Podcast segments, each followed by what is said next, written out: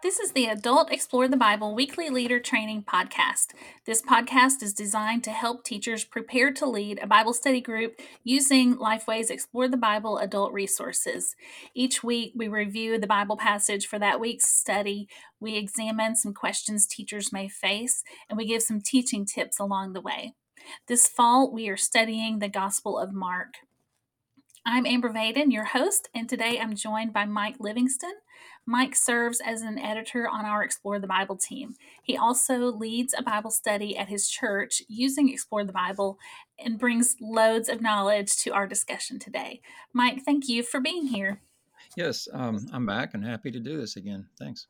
Today, we will look at session seven, where we will study Mark chapter 9, verses 17 through 29. I'll just begin by sharing a little bit of an outline of what is happening in these verses, and then we will jump into some questions. Uh, in Mark chapter 9, verses 17 through 20, a man in the crowd addresses Jesus, explaining that the disciples were unable to help the man's son who was controlled by an evil spirit. Jesus decried the ongoing lack of faith of those present. And when the boy was brought to Jesus, the Spirit immediately sent the boy into convulsions. In verses 21 through 24, Jesus inquired about how long the boy had experienced these convulsions. And the father explained that it had been going on since childhood and that the demon's attacks also included throwing the boy into water and fire in an attempt to destroy him. The father asked Jesus to help if he could. Jesus questioned the man's faith. The man responded by declaring his belief, all while asking Jesus to help him overcome his doubts and fears. And then in verses 25 through 29, a crowd began to gather, and Jesus commanded the mute and deaf spirit to forever leave the boy. The unclean spirit sent the boy into one final convulsion before leaving him, and the son appeared lifeless. But Jesus took him by the hand and raised him to his feet. Later, when the disciples asked why they were unable to heal the son, Jesus explained that some spirits come out only through prayer. Our overall summary statement for this whole session is Jesus strengthens our faith in him. Okay, so each week we ask some questions that perhaps uh, you you come up with as you are preparing to study or questions that might be asked by your group members while you're in while you're leading your bible study. So we want to ask a few of those. Mike what might keep someone from going to jesus with a need? Yeah amber i think the greatest obstacle for a lot of people is pride. It's just simply pride. Mm-hmm. Uh, mm-hmm. and I, I think pride what pride does is it it blinds us to the reality of the problem and yeah. it binds us to inadequate temporal solutions to those problems you know you remember james uh, james 4 6 says god resists the proud but gives grace to the humble and says mm-hmm. what that's saying is that pride is the obstacle that stands in the way of us experiencing god's grace but uh, the other side of that is that the way to experience his grace is through humility mm-hmm. and so you know god God doesn't help those who help themselves. He helps those who recognize their need and who are willing to confess to Him, I need you. I can't fix this. I can't fix my child. I can't fix my family. I can't. Yeah. Only you can. And this father went to Jesus because he recognized his need. He recognized that he could not fix his son, but he believed Jesus could. And, and the outcome of that was that he experienced what only Jesus could do. Mm-hmm. Mm-hmm. It, I think we have to get to a point of where we know we can't do it. Uh, we just have to reach that point, which mm-hmm. it, it it just like you said just takes a lack of pride. Why do you think Mark included the fact that the yeah. disciples were unable to cast out the demon? I'm glad for the fact that the that the Gospels show us the flaws of the disciples. Mm-hmm. I'm glad because otherwise we wouldn't be able to identify with them because we are all flawed. Yeah, and we're flawed in the same ways that they were. And, and by the way, when Jesus asked them, when he came down from the Mount of Transfiguration and saw all that was going on, and he asked the disciples, "What are you arguing with them about?" The father of this demon possessed boy stepped forward and, and said, Teacher, I brought my son to you. He brought his son to Jesus. Jesus wasn't mm-hmm. there. Yep. At, at, at that moment. Okay, just, I'm saying this just as a reminder for for all of those, uh, for all of us who teach um, our Bible study groups, Sunday school classes, that we we need to remember that that the people who come to our class on Sunday ultimately need the help of Jesus. They're not coming to us; they're coming to Jesus. Mm-hmm. Ho- hopefully, anyway, Jesus is the one they need, and you and I are not the ultimate answer or solution to the t- people's deepest problems. Jesus is. Mm-hmm. But uh, back to to your question, um, their failure, the disciples' failure to be able to help this father and his son, points us to several things. I think one thing it points us to is the fact that spiritual victories in the past are no guarantee that we're going to be victorious today. Because if you think back, you know, just go back a few chapters in chapter six of Mark, and you can read about how Jesus sent the disciples out in pairs and gave them authority over unclean spirits, and they were driving out many demons. But they couldn't, you know, just take for granted that that that was going to be repeated routinely mm-hmm. and automatically. Yeah. Uh, it, it, would not come about by their own efforts. Uh, like Jesus taught them later, you apart from me, you can do nothing. Uh, so just because they they experienced some victories in the past, it didn't doesn't mean or didn't mean that that those same the same kinds of victory was going to come routinely for mm-hmm. them or easily for them. I think a second thing is that there's always going to be people who are quick to point point out our failures. And if you you know, I mean, because the the father said, "Well, I asked your disciples to drive it out, and they couldn't." Uh, yeah, and if you're in ministry, if you're in leadership in in any form, uh, shape, or fashion, you you already know this that people are are going to be quick to point point out uh, to us when we fail. Um, eh, but I think here's another thing that I think is most important in this conversation is that our failures can be learning opportunities for us. They they provide opportunities to grow, and and to their credit, you see that in the disciples that they wanted to learn from their failures.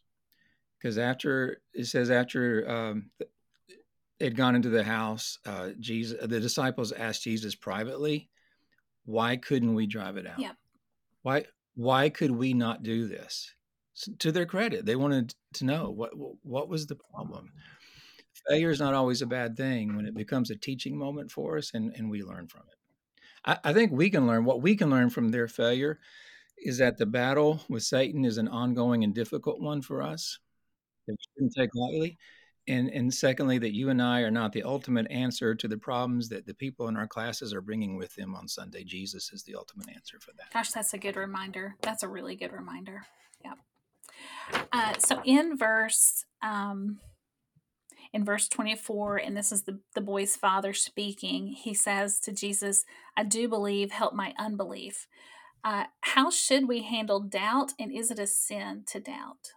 That's a good question. Um, even people of faith struggle with doubts. I mean, just you don't have mm-hmm. to look very far. You don't have to look in the Bible very much to to see that. Even in the pages of Scripture, are great men and women of faith struggle with doubt, like throw out a few examples Abraham and Sarah, mm, mm-hmm. who struggled to believe God's promise to them. And they struggled to believe that God was really going to do this or good he could. And, uh, and they even laughed about it.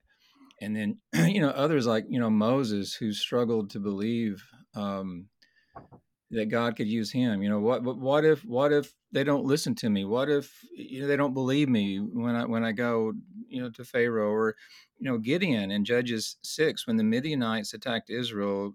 Uh, Gideon began to question. He said, and says, "If the Lord is with us, why has this happened to us?" I mean, there's some real struggles there. Why, why has this happened if God is really with us?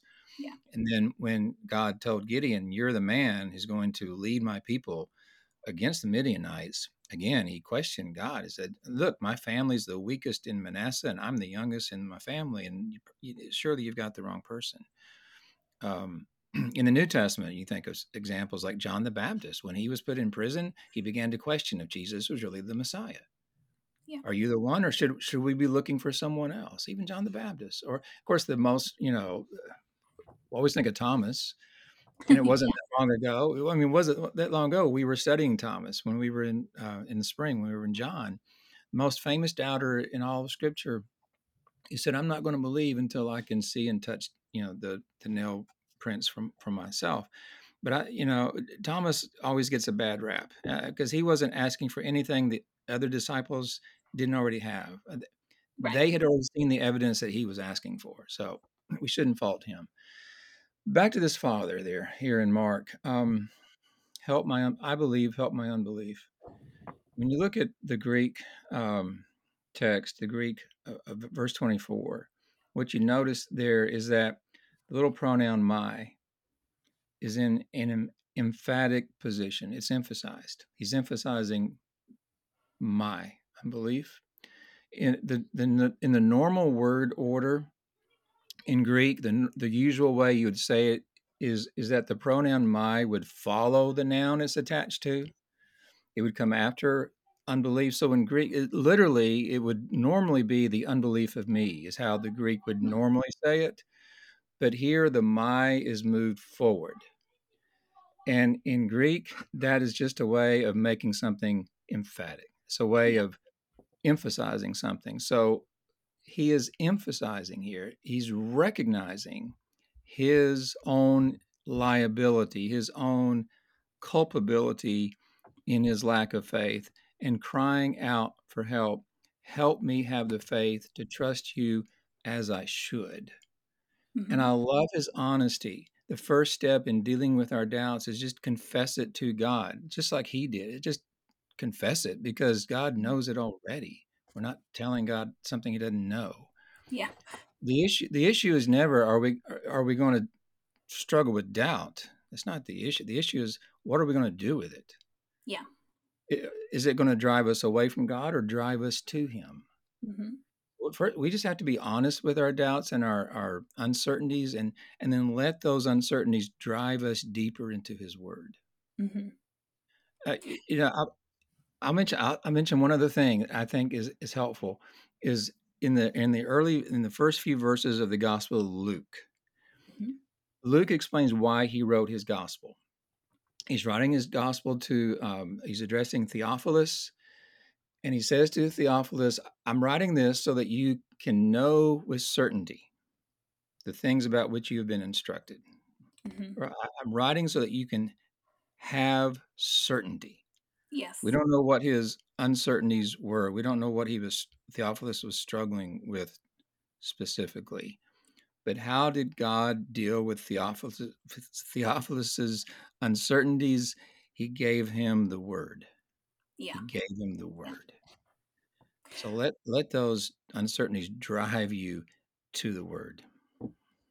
I like that. That is a that is great instruction. And and you know, you mentioned Thomas. Even Jesus's response to Thomas when he did see him, that should only encourage us because he didn't respond with um, yeah. uh, he wasn't upset with Thomas. He, he was like, "Here, okay, touch right here." so he he oh, responded yeah. to what he was yeah. asking. Yeah. And and I hope our groups, I hope our Sunday school classes and our Bible study groups can be safe places where people are are feel comfortable sharing their doubts and struggles. They, they need to be. That's mm-hmm. that's what our group need to be. People need to be able to share that. And like you know, talking about Thomas, still like he was able to say to to the other disciples in that in that room that day, listen, guys, I am not where you are. Yeah. Yet. Mm-hmm. I, am not there yet. I, I, I, hope I get to where you are, and and I, I, I have the the faith that you have. But listen, right now, I'm not there. Yeah. And and that's that's our groups need to be you know places like that where where people can say you know what I, I'm not I'm not where you are. Uh, yeah. Uh, hopefully I'll get there. With, you know, with, but I'm not there yet. I really like that. It just takes some honesty and a little vulnerability, which may feel uncomfortable at first. Um, yes. But as leaders, I think leaders can really set the tone for how questions get responded to. A leader can a leader can set Absolutely. that tone. Uh, okay, uh, last question: Do Jesus's words in verse twenty three mean that we can get anything we want if we have enough faith? Well, absolutely not. um, mm-hmm. to approach prayer as is nothing more than a tool to get what you want, or or to pray, or to pray only when you need something. Right. Is the epitome of self centeredness. I mean, you know, looking at the, our passage here, Jesus prefaces um, what he says here by, by uh, uh, first of all, he quotes what the Father said to him. The, the Father said to Jesus, "If you can do anything, have compassion on us." And then Jesus uh, kind of quotes what the Father just said. He says in verse twenty-three, "If you can," yeah. quoting the Father. What you mean? What do you mean? If I can?